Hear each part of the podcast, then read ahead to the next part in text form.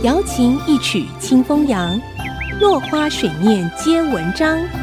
刘炯朗校长邀您共享读书之乐。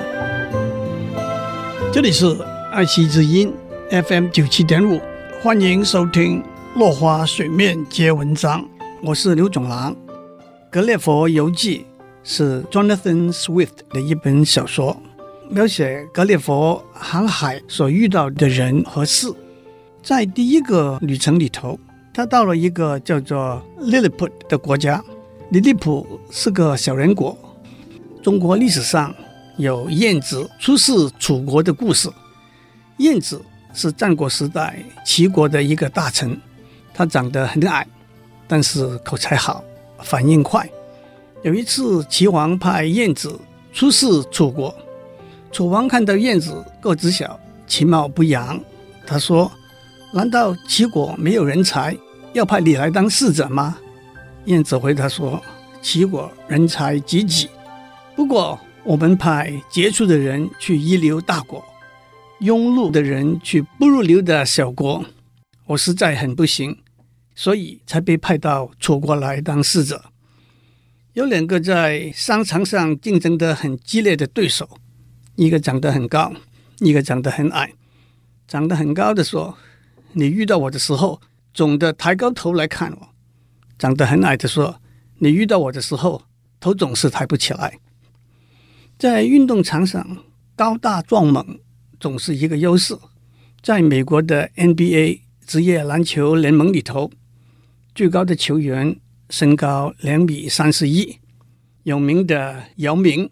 他的身高是两米二十九，但是您可知道，最矮的一个球员叫做 Maxi Bogus，他的身高只有一米六十。他在 NBA 一共打了十四年球，非常灵活，以助攻、偷球见长。不过他一样会灌篮。在美国职业棒球联盟的记录里头，最矮的一个球员叫做 Eddie Gaedel。他是一个侏儒，身高只有一米零九，体重不到三十公斤。派他上场打球，是一位以点子多著名的经理人想出来的一个怪招。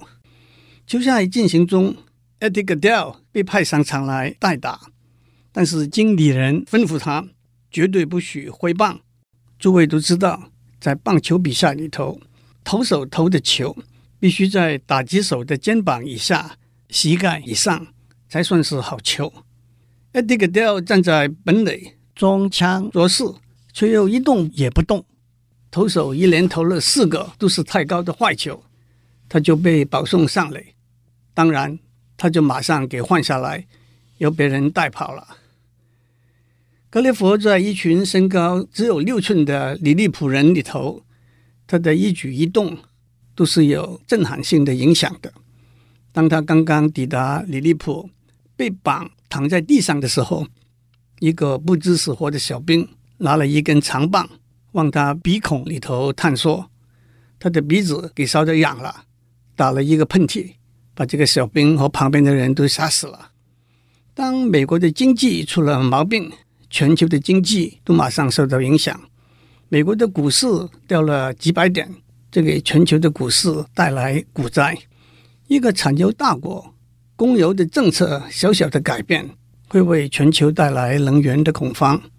一个产业的龙头老大，像微软、像通用汽车，营业上的一个小动作，会引起整个产业的波动。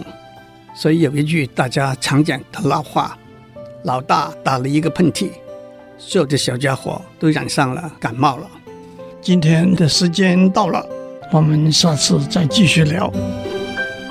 落花水面皆文章，联发科技真诚献上好礼，给每一颗跃动的智慧心灵。